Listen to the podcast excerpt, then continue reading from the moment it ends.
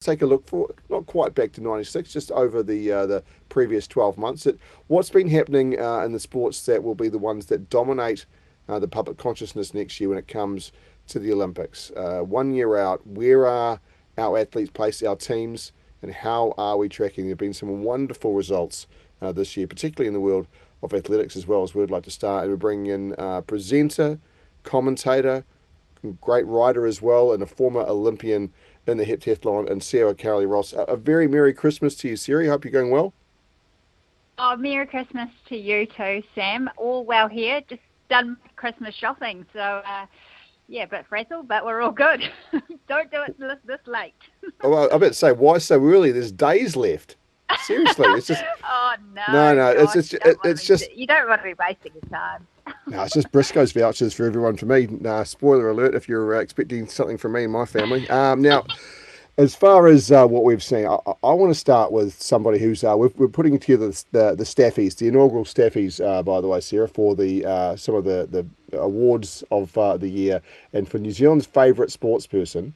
Uh, one of the early nominees, uh, and Zoe Hobbs. And w- what a staggering year. The talent's always been there, right? She's achieved some great results at age grade, but in a blue ribbon event like the 100 metres, her progress, uh, the number of times she knocked over her known national record, this it's been something special in that regard.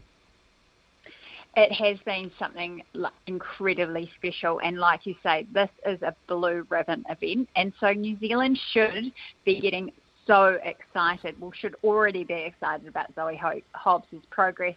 Like you mentioned, she had an outstanding breakthrough year to to break the 11 second barrier in the women's 100 metres is is you know something phenomenal, and that started at the New Zealand National Track and Field Champs in Newtown Park in, in Wellington in March. She ran a windy 10.89 in the final, and when the stadium announcer announced the time to the crowd that was there, it was like.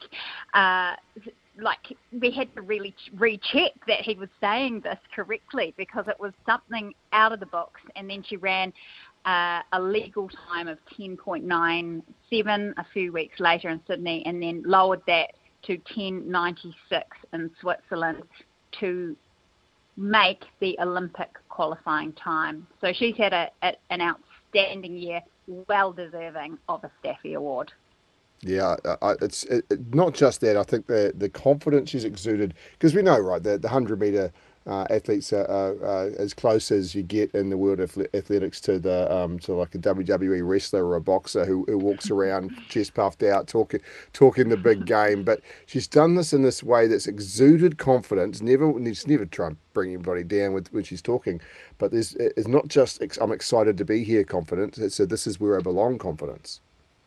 Mm, and I think that's one of the things that has really impressed me with Zoe this year is that she has been, you know, to a number of world championships now, but this year in Budapest, it looked like she felt really comfortable out there. We saw her in a number of Diamond Leagues throughout the season and, uh, uh, and at the Diamond League final, but particularly at the World Championship, she owned her lane. And, you know, as you mentioned, the 100 meter sprinters, they they possess a lot of swagger. This is the alphas. These are the alphas of track and field. Uh, but Zoe conducts her, herself in a manner which she is quite reserved compared to you know the likes of Sha'Carri Richardson, who went on to win that 100 metres in Budapest. But she finished in 10th, 0.01 off making the final, and she'll be looking to step up, but step up in a way which is true to herself and, and the person that she is instead of putting on a show uh, that sometimes we see out of these uh, characters in track and field. Uh, when it comes to uh, the track and field athletes too, uh, obviously we always keep an eye on uh, on the shot put. Now it's uh, it's ingrained in us uh, thanks to the success of, of Dame Val. But when it comes to the men, how are we feeling about the scenarios right now when it comes to uh, comes to our men throwing for uh, gold, throwing for medals at the very least, and, and Tom Walsh and Jacko Gill? Well, I think w- what we saw from those guys this year was a great rivalry domestically. Uh, mm. Jacko had it over Tom in a number of meets in New Zealand at the start of the year, and Tom went about his business and then uh, produced some really good competitions back to levels that we, we expected of him for a long time, I guess, in, in some of the Diamond League performances. And but then finished fourth at World Champs, which is frustrating for him. It's not where he wants to be, but I think he'd rather finish fourth in 2023 than fourth in 2024. And it's amazing to see for us to have these two big guys, and Jacko's made significant gains this year, first time over 22 metres.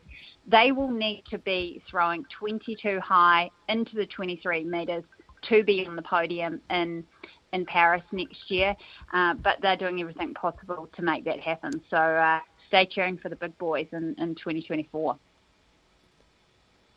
when it comes to what we're expecting, speaking to Sarah Cowley-Ross, what what do you have uh, have an eye on when it comes to outside of the the athletes we just mentioned? Our distance runners, I think, are really starting to put themselves in position to to grow uh, and and have a position to an ability rather to uh, to kick on. But the Olympics are coming up fast, right? The uh, the Paris is next year. It's a three the, the three year cycle really does throw things in that regard. Not just that it's it's in July, so we're talking about seven months away rather than uh, somewhere towards the back end of the year. Uh, are we? Uh, how do you think our athletes are in position of being able to kick on and be able to achieve the results that they've been aiming for, given it's a shorter cycle?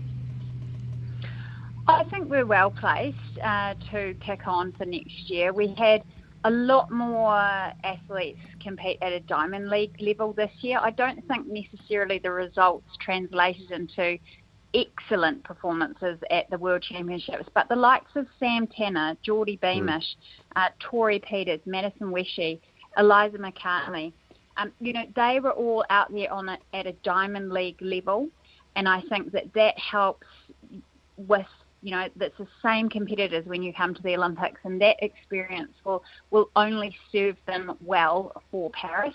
I think Geordie Beamish had a really outstanding year. He changed uh, from the 5,000 to 3K steeples. He finished fifth at World, Cham- at World Championships, and I think he'll be definitely one to watch. And I think the likes of Sam Tanner with, you know, an, an Olympics under his belt, uh, he, he's a great character. He's got a great uh, turn of pace in the 1500, which is often so tactical at major championships. So he'll definitely uh, be one to watch for Paris as well. And, and Tori Peters had a great year in terms of her second place at the Diamond League final uh, to close out the international season. So you get a good wind in a stadium, the javelin can go far, and she'll need to throw around 64, 65 metres for a medal in Tokyo, uh, but that's that's within her range.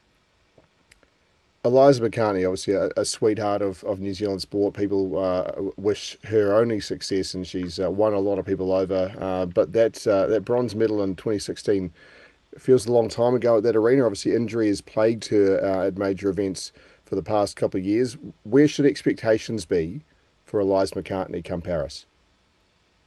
Oh, I think they should be really high, and, and they deserve to be really high. And and it, it was a long time ago in Rio, and, and she was so young as well. And, yeah. You know, uh, we we did fall in love with her as a nation, and we have, I guess, expected so much of her from there, and and she's expected so much of herself as well. What is great to see is that she was back to some really good heights in the international season.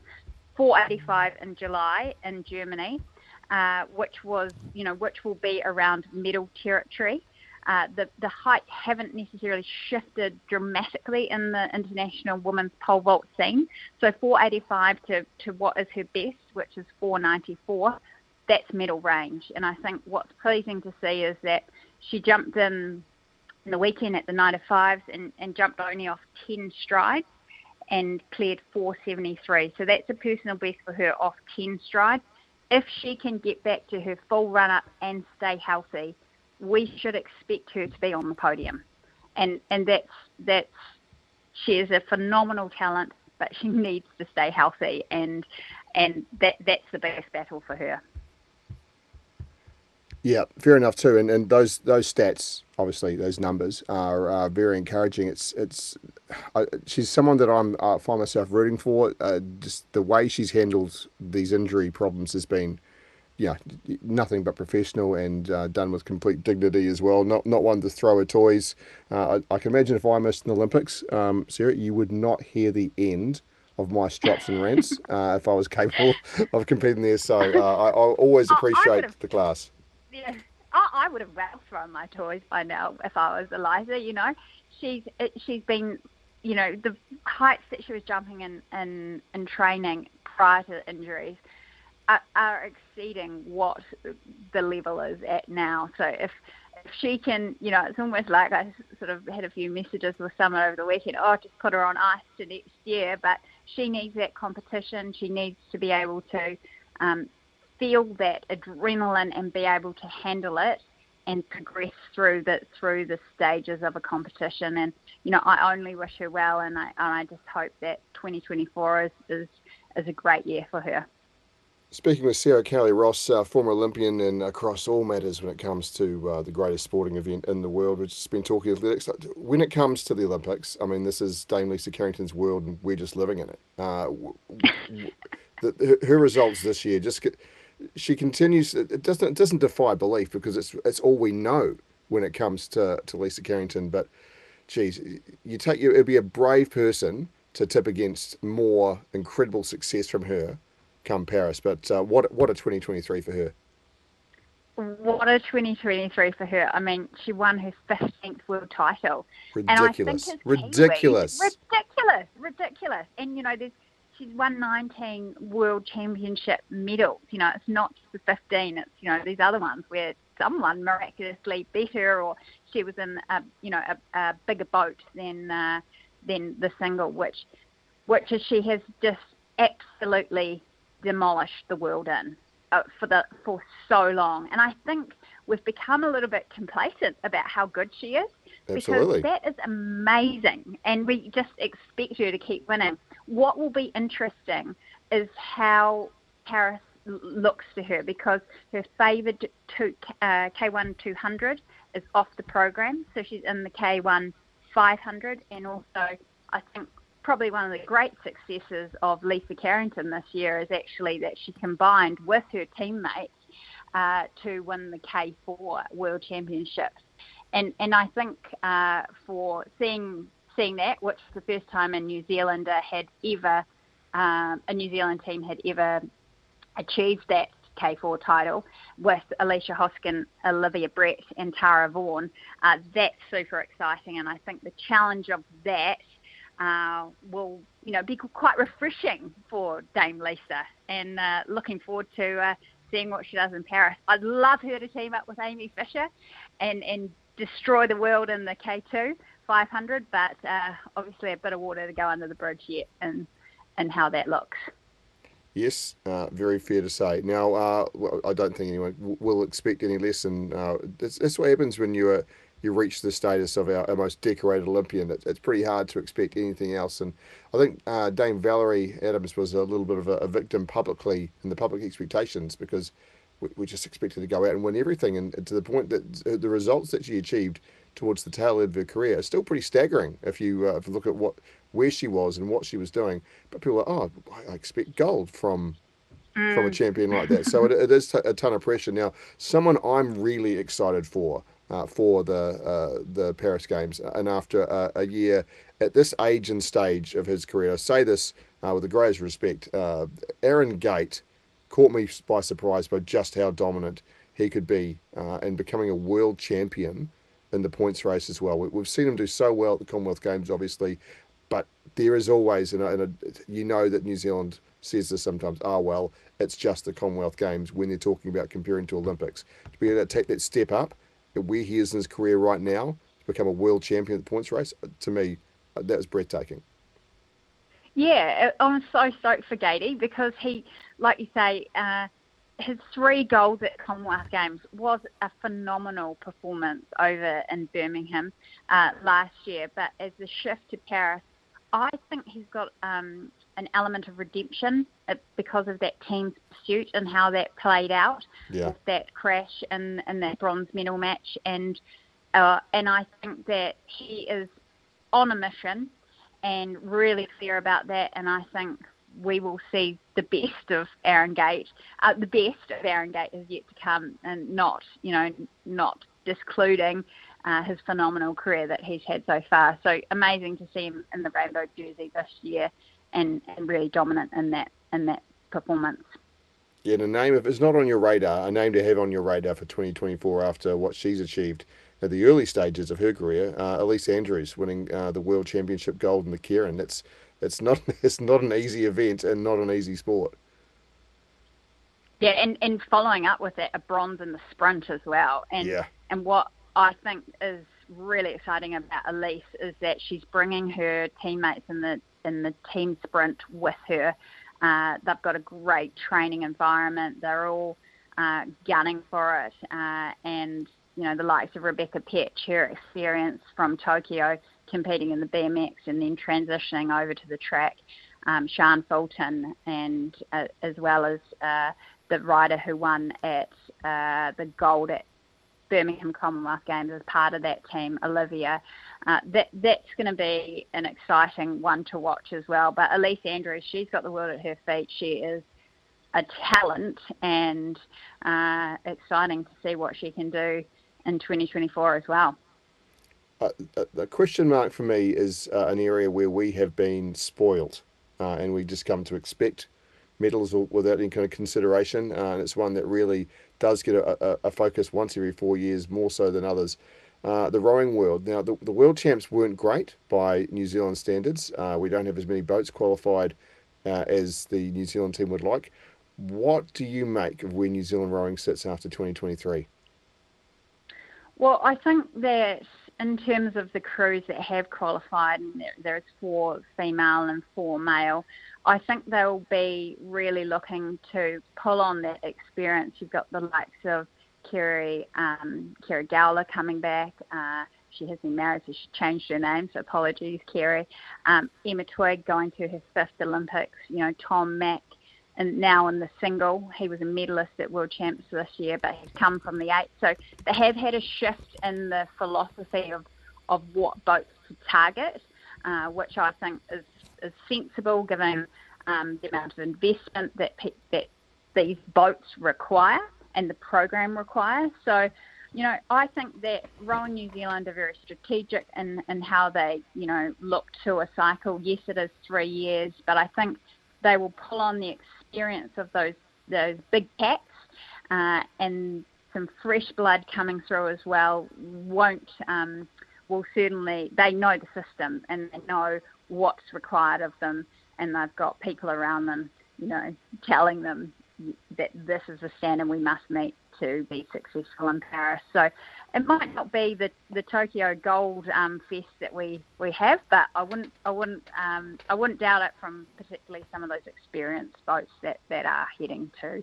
to Paris we could uh, spend the uh, rest of the week talking about uh, the New Zealand options here, uh, and I um, appreciate there's uh, I'll make sure you know there's some names that haven't been mentioned. That's down to time restrictions rather than uh, interest or qualification. But always appreciate your depth of knowledge, your ability to bring this into a context for people who may not be following these sports as closely uh, as uh, one would like, and certainly of Olympic year having a uh, excitement levels building around these athletes uh, is thoroughly deserved. So I hope the nation gets behind them the way that they deserve. Sarah Cowley-Ross, really grateful for your time as always on SENZ. Uh, have a very safe Christmas, and uh, all the listeners, we're looking forward to hearing you again in the new year.